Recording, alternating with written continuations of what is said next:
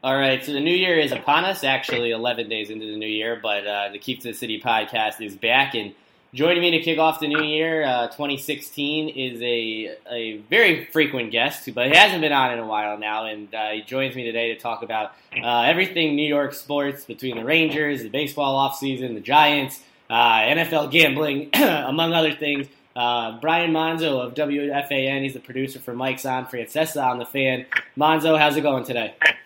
Yeah, I'm glad you found my number again. it has been a while. You know, I I'm so used to uh, just calling you every Thursday for Rangers or every other Thursday it is, but you know things uh, you know I've gotten busy. You are over there popping out another kid. Uh, so congratulations on that, a fifth kid under the age of five years old coming into the Monzo family. So I'm glad you recently did purchase that new car of yours. I appreciate it. You know, the problem is traditionally all of my kids are named after Rangers, but none, nobody on this team at this point deserves to have uh, a child named after them.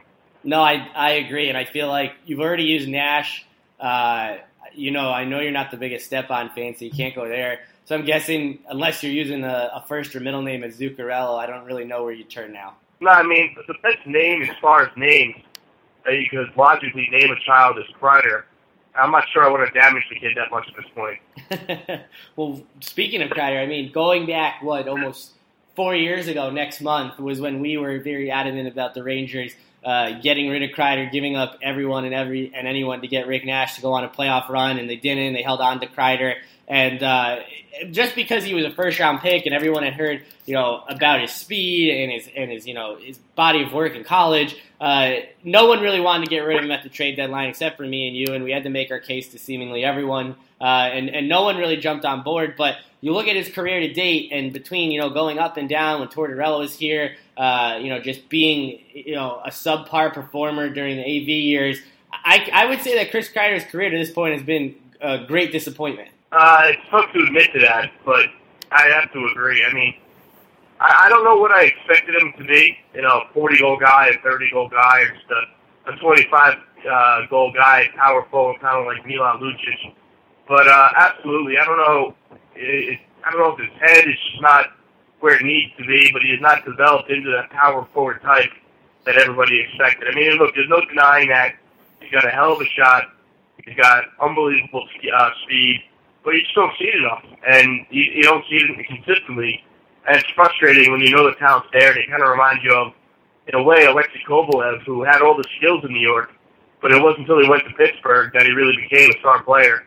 And uh, as the days dwindle here, it looks like that could be the fate of Chris Kreider eventually at some point uh, if they look to move him. And I wouldn't be shocked at all to see him go somewhere, Chicago, Detroit, Vancouver, anywhere, and see him start scoring 30 goals because it certainly doesn't look like he's working in New York at this point. Doesn't mean he can't change. Unfortunately, the one positive is I trust the coaching system and Alain Vigneault to figure out a way to get this guy going to where you think he can go. But at this point, uh, he's certainly been uh, what you would deem as a disappointment. Yeah, I'd have to agree with you there about him. You know, you think he'd be at least a 25 goal scorer, sprinkling a couple 30 seasons, but you know, to have six goals right now uh, through the midway point of this season, uh, 21 is career high coming last year, and just being over a half a point per game player the last two seasons, uh, it has been you know not what we expected from him as a first round pick, and really the Rangers, I mean, as a whole, certainly their, their drafts haven't gone the way they've liked for the last decade plus, but uh, it is weird to think that we might be coming to the end of the road for Chris Kreider on the Rangers. You know, if, if they're going to make a move of some kind during the season, and look, we can talk about the season, and I'm sure we will, um, and what we think is going on with this team right now. But if they're going to make a move to improve this team, they're going to have to trade a chip uh, I think he's the most logical name just based on there's still upside there. Uh, he has proven that he can play.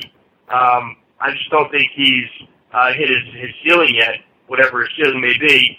And uh, I think a team will definitely um, try to acquire him and and hope that he turns into that guy that we had hoped.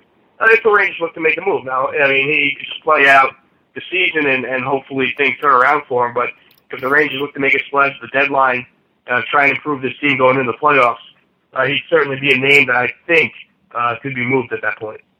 Yeah, and you look at this season as a whole, and really, you know, you go down this list, and Kreider's underperforming, Stepan's underperforming. Uh, Nash, you know, you take away his hat trick from that one game, and he has nine goals in the other 38 games. Uh, Zuccarello, you know, is doing his usual self, which uh, you know, I badly we missed him in the postseason. And, and Brassard's having a pretty good year, but outside of those top, you know, two guys, maybe throw in Nash or Yandle if you want. Uh, this team has just been so inconsistent, really going back to the week before Thanksgiving, and, and they haven't won back-to-back games since the week before Thanksgiving. And um, I really, I, I went up to Boston for that day after Thanksgiving matinee game, and that's sort of when everything started to turn. They had just come off the loss of the Canadiens. They blew that game against Boston, got shut out against Philly, and ever since then, they haven't really been able to rebound and put together a few performances uh, worthy of wins. And now they're in a stretch here where they've got the Bruins tonight, they've got the Islanders on Thursday, the Flyers on Saturday, and the Capitals against Sunday. So some strong Eastern Conference play here. And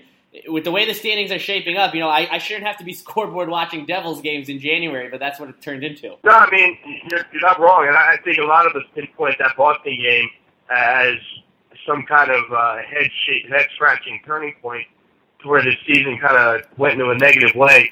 Um, you know, I, I at first I actually couldn't believe the fact that I, I was actually pointing to the Derek Stepan injury as being that devastating that it hurt the the uh, the, the continuity of the team.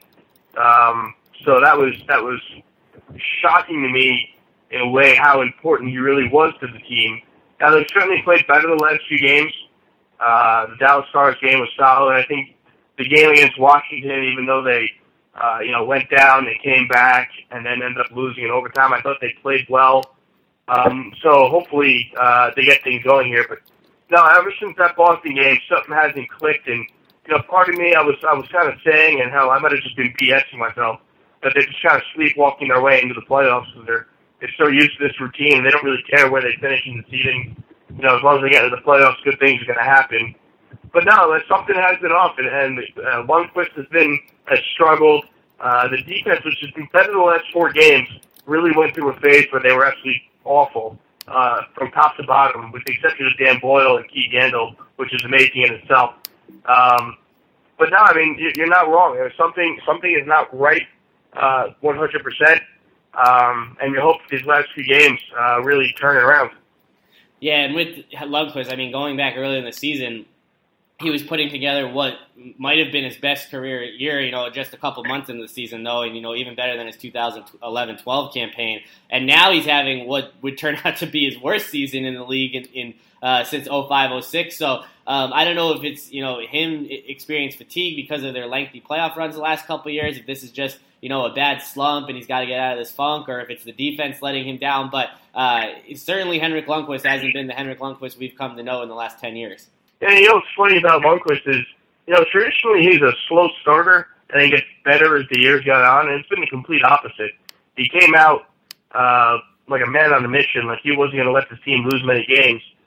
Um, for the first quarter of the year, I mean, he was putting up ridiculous numbers, and then something clicked all starting with that Boston game where, you know, we started giving up four or five goals way too many times. And, and look, I understand the defense struggled, but you're used to Lundqvist bailing them out you know, more than he, ha- he should have to. But this year, uh, they're they're that stretch there. He, he definitely was not uh, bailing them out the way we're used to seeing him do it. Um, you know, when it comes to the game where the money's on the line, there's nobody else in the league I'd rather have. Uh, but it's certainly alarming to see him struggle, uh, at least for a long period of time, like he has.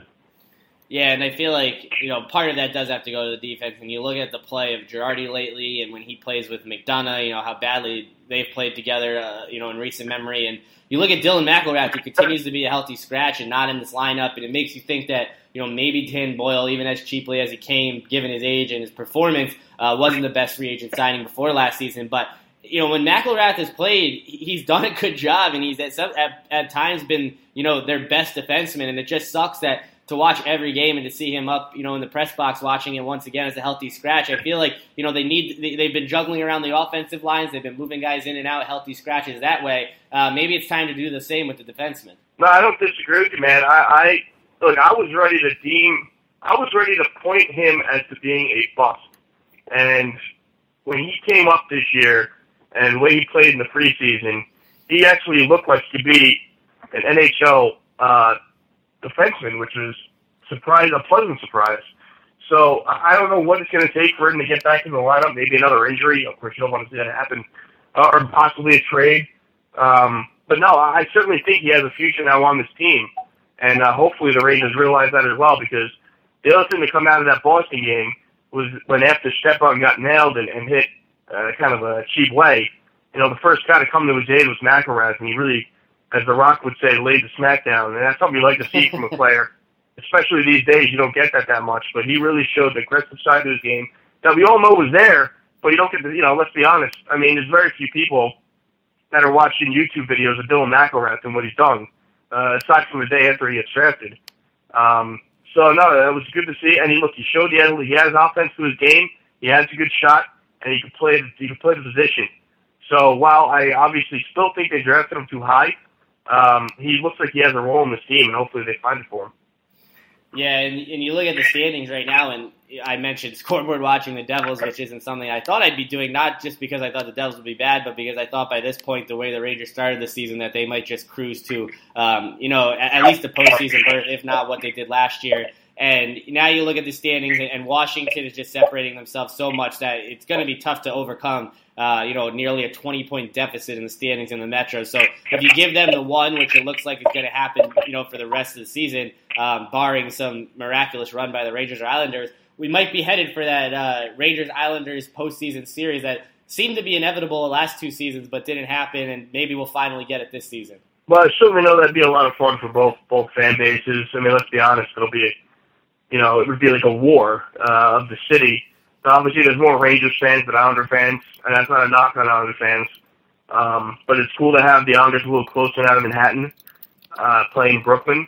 Um, that that that arena would be filled with Ranger fans uh, if they have a series. But no, it's, it's a great rivalry, one of the best in sports.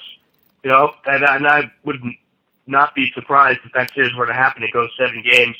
You know, the Islanders give the Rangers a hell of a fight, and vice versa. So it'd be a lot of fun. I hope it happens.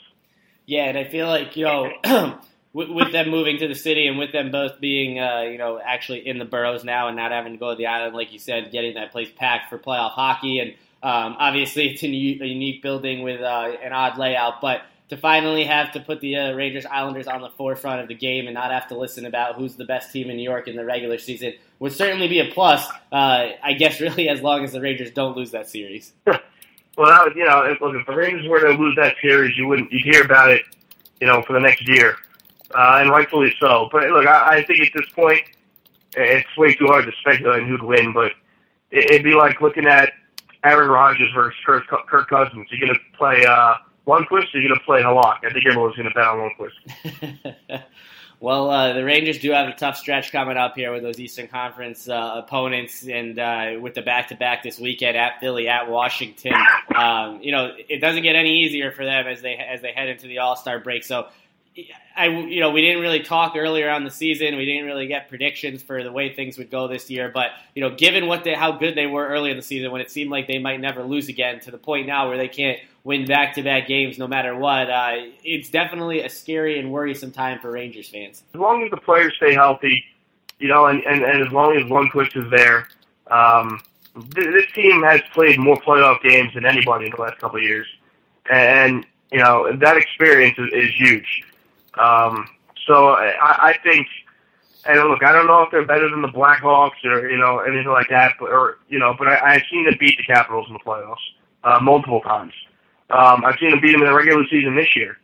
Um, so I know the Capitals are, are, are very, you know, are much higher in the standings, but that really, you know, doesn't mean anything to me. And I honestly don't think that means anything for the Rangers. The Rangers know as long as they get into the playoffs, which they will, you know, they'll they'll be as tough as anybody, you know, to eliminate. So I think that's what they're looking at. I think that's what they're going to do. And if they get in, I, you know, I honestly, if they get in, they're one of the favorites to win the Stanley Cup. That's just how it is. They have the experience and the goaltending. And to turn things uh, from Rangers hockey, and uh, we move to the Giants, which now their season has been over for eight days. The, uh, wild card weekend round happening for the fourth straight season without the Giants in the postseason, and uh, they still don't have a head coach. Uh, Adam Gase is off the board, going to Miami. Tom Coughlin's interviewing with the Eagles. We've heard Ben McAdoo, Steve Spagnuolo, Mike Smith, which would be the worst decision of all time. Um, Hue Jackson might even be getting in there. So you know, I was very, uh, you know, I was a strong Tom Coughlin believer. I thought he should get another year, even though things went the way they did this year with another six and ten finish. But I didn't. I wasn't ever the biggest Ben McAdoo fan, even though Eli's had basically his best two seasons of his career under him. Uh, I gave that credit to Odell Beckham, but now as the coaching search sort of you know gets vamped up and, and, and ramped up here in these next couple weeks, I, I've sort of turned my page and, and feel like Ben McAdoo is the guy to go to, which is as crazy as it sounds to give the Giants team to a guy with no head coaching experience, just two years as a coordinator. Um, I don't really want them to go outside the organization. I don't think there's any worthy candidates outside the organization. So I guess I, am all aboard the Ben McAdoo train for now. No, no, look, I agree with you, man. And I, I, I'm not as down on Mike Smith as you may be, but I'm not ready at this point with the way the team is. And you got to hope you get Victor Cruz back. Um, you know, finally get a second wide receiver, and then you know you see what happens. I'm ready. To, I'm ready to hand the keys to Rashad Jennings as number one uh, running back. I don't know why they haven't done that already. I never, I never need to see Andre Williams carry the ball ever again. Um, but no, I'm, I, I think the problem with bringing in a guy like Smith or the guy that I do like, that's that's Lovie Smith, um, would be reassigning coaches like McAdoo and losing him because I don't think he'd come back to the offensive coordinator. So I, I think continuity is, is important here, and I think McAdoo is the guy for the job at this point. Eli's obviously comfortable with him. Uh, Beckham's obviously comfortable with him. Um, you heard Eli. Uh, he was on Mike last week saying he thinks McAdoo is qualified for the job and he's happy with the job he's done as the offensive coordinator. Uh, you know, why disrupt things? I, I think the team is obviously just a few players away from being really good, and you got to hope that, you know, at the draft they do well, they sign some good free agents, you know, if there's a trade out there, which is rare in the NFL, but there's a trade out there that makes sense, uh, that's something they look at. But look, they they got to get some pass rushers. They got to get a second wide receiver. Uh, I, think I'm actually comfortable with Will Tye as tight end. Uh, just off a few games, he looks like he's comfortable in the role. He catches the ball. I don't remember thinking to myself that Will Tye dropped a lot of balls. So that was something I, I think a positive. I'm ready to, like I said, give Jennings the full-time running back role with Vereen as a uh, uh, kind of a mix it up, change of pace guy, and, and guy coming out of the backfield catching balls. I think the offense is going well. I think defense is the big issue. Obviously, I'm not breaking any news there. The defense was was awful this year. So I think you got to get a couple of pass rushers. I think you got to you know make the secondary a little better, um, and, and then go from there. So I do think that I think think they're close to being a good team. I mean, you saw it during the season. Uh, you know, they were just a couple minutes away from being ten and two, and I know that that's stupid to say that, but it, but it is true. Um, so hopefully, uh, what they end up doing, and I think it's going to end up being McAdoo as well, uh, gets this team righted, and they go back to playing Giants football that we we know and have seen uh, be successful, and have a prolific offense. Because I think with with Eli and Beckham, uh, you're always going to have that. I was a little surprised to hear you say that Lovie Smith is your guy. You sort of want him in there. Uh, know. I, I look. I think he's a fantastic coach. I, I really do, and I think he uh, was only fired in Tampa because uh, they want to keep their offensive coordinator as the head coach. Um, I think he kind of got the raw end of, the, of the, the deal there. I think Winston didn't want to lose his offensive coordinator after a good rookie year, and unfortunately, he was just the uh, you know kind of guy that had to go. Um, but he's a good head coach. But the problem with bringing in him is you have to you know change your defense coordinator probably. You know, change your offensive coordinator. And I don't think the Giants at this point are, are ready to have a whole new system. That's one of the reasons why uh, I don't think it's the right move. I think the thing that sucks the most, like you said, is that they, you know they were six and ten, but it, it, you know that doesn't tell the whole story because of how close they were in the games and you know how much they led games in the last minute. Or things could have easily been you know eleven and five season or ten and six, and they'd be they'd have played this past weekend. Uh, but I think that's the most important thing is they don't need a, a complete overhaul, and if they wanted Coughlin out, this was their chance coming off four straight postseasonless seasons. Um, but yeah, I feel like keeping the continuity, keeping either McAdoo or Spagnuolo in the mix, and, and having McAdoo as the head coach uh, slash offensive coordinator, calling the plays, and keeping Spagnuolo and you know revamping that defense, getting some better pieces, uh, you know, getting those guys healthy because you know, people forget how many players they lost in the preseason and early on in the season that sort of screwed them um, because that defense shouldn't have been as bad as they were, given the, the names on paper we saw in the summer. But uh, I feel like they're really close. They were really close. They could have been in the playoffs. Tom Coughlin could still be the coach, and, and it just sucks that it had to end the way it did. Oh no, and that was, and look, watching Coughlin do his press conference, after he did all his thank yous to everybody, uh, when he got into that seven or eight minute speech about football, all I was thinking to myself was, man, I want to hire Tom Coughlin as my head coach. um, so look, he's uh, he's as good as it gets, and I know he's had a couple uh, couple of rough years here to end his uh, end his career with the Giants, but um, whatever he does, uh, whether it's coaching or just retires, uh, he deserves it, and uh, you know, no one's ever going to forget those two Super Bowls he won with the Giants.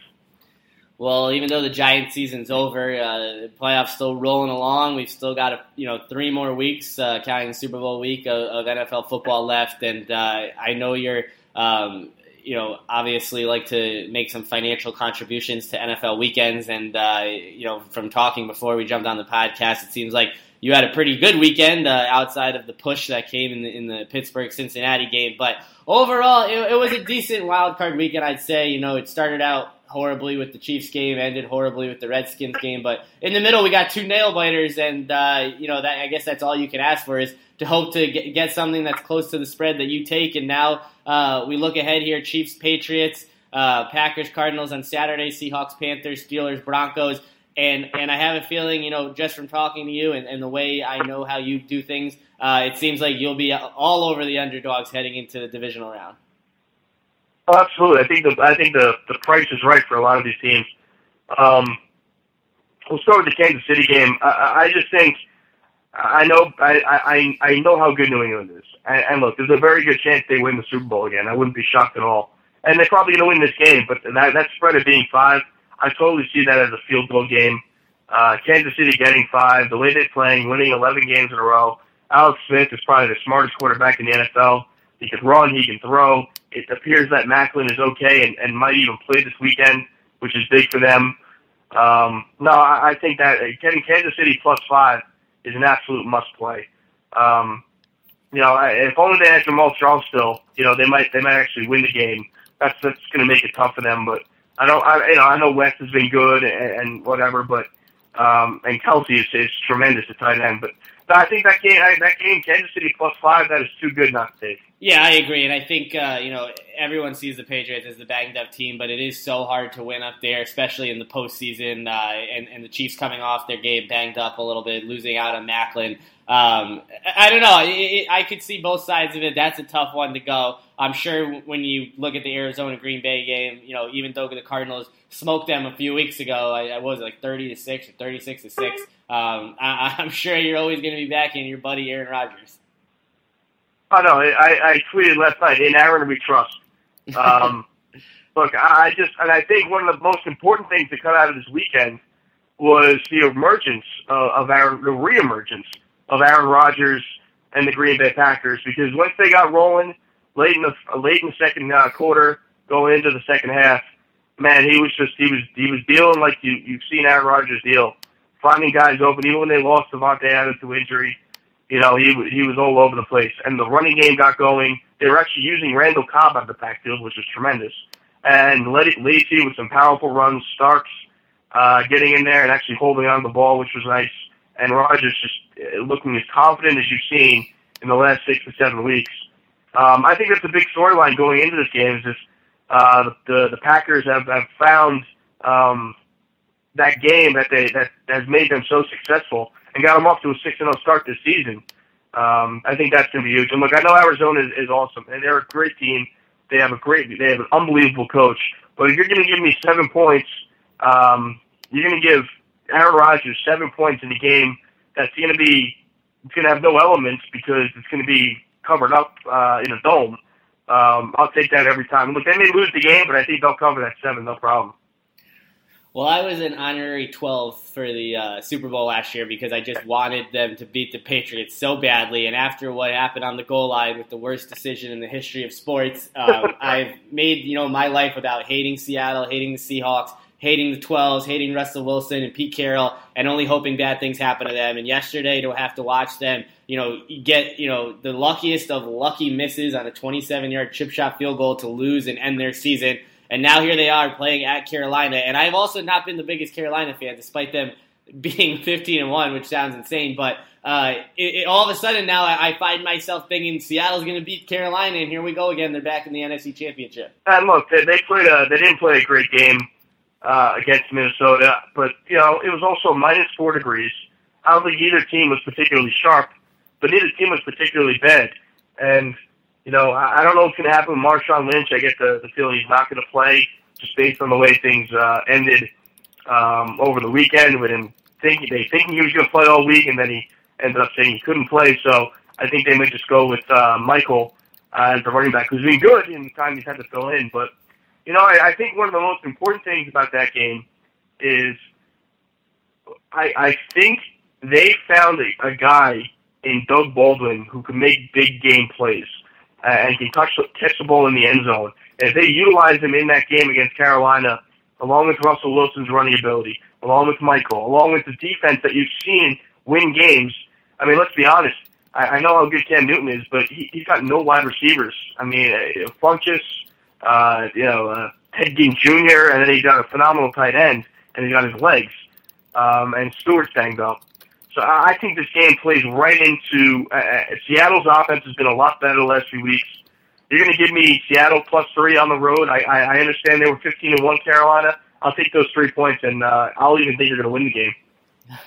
Well, the final game will be uh, the return of Peyton Manning going against the banged up Steelers. Uh, Big Ben having AC joint issues, Antonio Brown out with concussion. I mean, if for some reason Big Ben doesn't play and Antonio Brown can't come back from his concussion, um, and even though their running game was not horrible without DeAngelo Williams and obviously without Le'Veon Bell, uh, I just feel like there's no way the Broncos can lose at home with that defense against you know a team that has a horrible defense and now maybe possibly a horrible offense as well. Well, look, if, if there's no Antonio Brown and there's no Ben Roethlisberger, that's that's a big problem.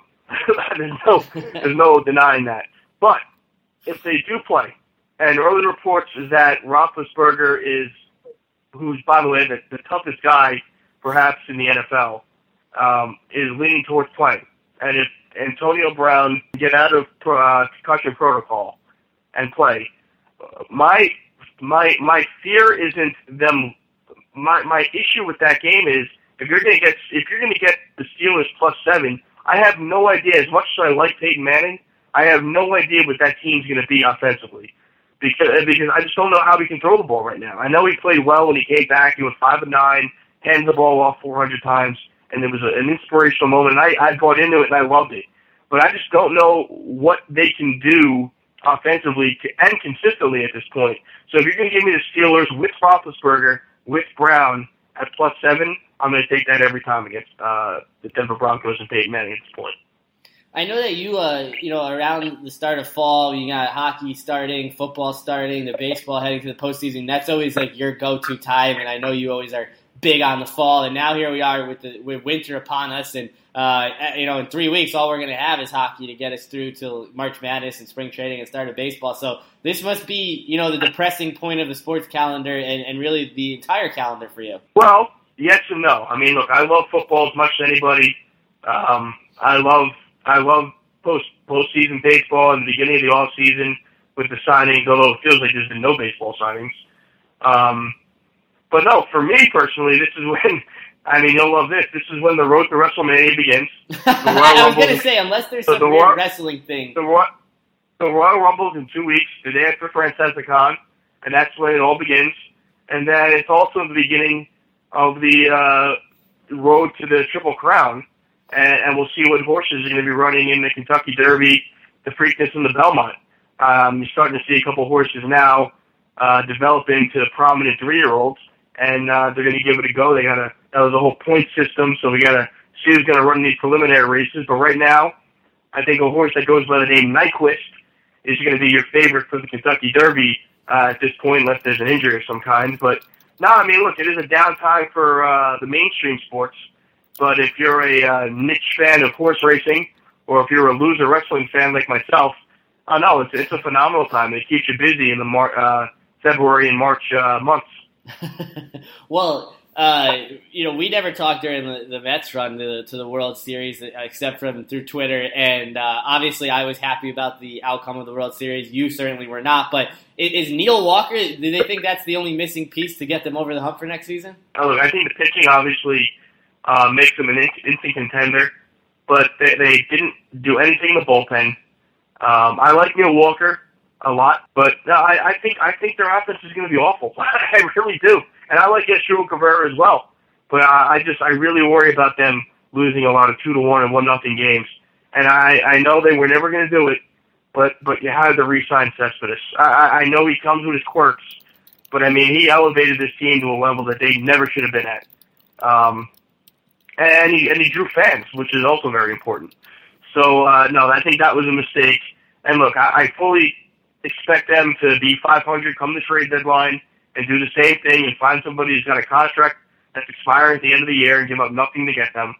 You know, but I'm certainly disappointed in the off season thus far uh, and how things have gone for the Mets. And I think if you're a Yankee fan, and obviously you are, um, I, I love what they've done in the off season. I like the Aaron Hicks move.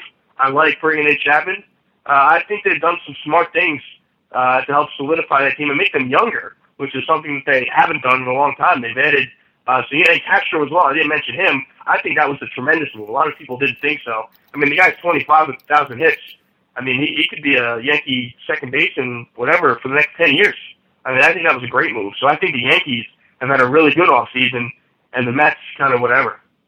Well, now you got me all pumped up about what the Yankees have done because uh, it, it seems like you know they have done a few smart things to to keep the team young as they wait for Teixeira to get off the books after this season and A-Rod and Sabathia after next. Um, but you know, aside from Neil Walker having a great first name, uh, you know, Michael Cuddyer is retiring. Uh, Daniel Murphy goes to the Nationals. It seems like you know the, the Mets, the the glory around the Mets only lasted uh, uh, you know just a couple weeks in October, and it seems like things are heading the other direction already. Well, with the pitching, and I, I think, look, I, I look, there's, there's nobody that can match the Mets pitching. I mean, you're gonna go Harvey, Syndergaard, deGrom, uh, you know, and, and move on. And, and they brought back Colon, and obviously you get uh, what's his name, um, uh, the, the Zack Wheeler coming back. I mean, look, that that is as good of a pitching staff as you can honestly come up. And I didn't um, mention uh, uh, Steven Matz. So I mean, that that's a lot to be optimistic about. My my personal favorite is Syndergaard out of all of them. I think he's going to be the best one. I love what he did in the World Series where he threw the ball high. I would have done it the second time. That's one. I would have done it both times. I would have done it back to back. You know, started a war. But I mean, he, I think he took a real big leadership role in the team. Um, so that's always going to be good for the Mets. The offense, to me, is going to be the issue. We have no idea what David Wright is anymore. You know, 15 home runs, 75 RBIs. Neil Walker, I think, who does something phenomenal for his name, as you mentioned. Um, you know, same thing, 15, 75, and those are okay numbers, but you don't have that that that big bopper in the middle. Uh, you don't have a, a you know, I know you hate the guy. You don't have a Mark Teixeira, a guy who's going to hit 30 home runs. It's just not there. And I think Cespedes fills that role, and they're not going to give him the money, and they have no interest in bringing him back. So I think that's going to be a, a big issue for the Mets during the season. Maybe if you're lucky, Mark Teixeira could be the, the Mets starting first baseman for 2017. I think even I would take uh, Lucas around. well, Monzo, you got uh, you got FrancesaCon coming up in a few weeks there uh, on the bye week before the Super Bowl, and uh, I was in attendance last year, and it was a a pretty awesome day. Uh, I wasn't there the first year. And now you're already on the, the third annual FrancesaCon, so uh, you must be pretty pumped about that because I know you you love that entire event. No, I mean, look, we were supposed to have my daughter's my daughter Lorelai's christening that day, and we had to move it because of FrancesaCon. So um, it, it's a big event. It's a lot of fun. It's all in good fun. It's all in good spirits. Um, the fans are great. Uh, the impersonators are great. Mike uh, enjoys it, um, and all the guys at the station that go enjoy it. So it's a and it's all for charity. So it, it's a good cause. It's a good event. It's a lot of fun, and uh, you know, guys are nice enough to buy me beers. So I, I certainly enjoy going. well, I know uh, you had mentioned earlier on in the podcast about you know not being sure about how to go with the name for your new kid, and, and Rangers uh, centric. You know, we're running out of options there. Would you ever turn to the Mets for for a name option? When I look at the Mets for a name option, I you know I don't know. I might just name my kid Mike Francesa Monzo. That's not a bad way to go. no, I mean look, it will be number one right away.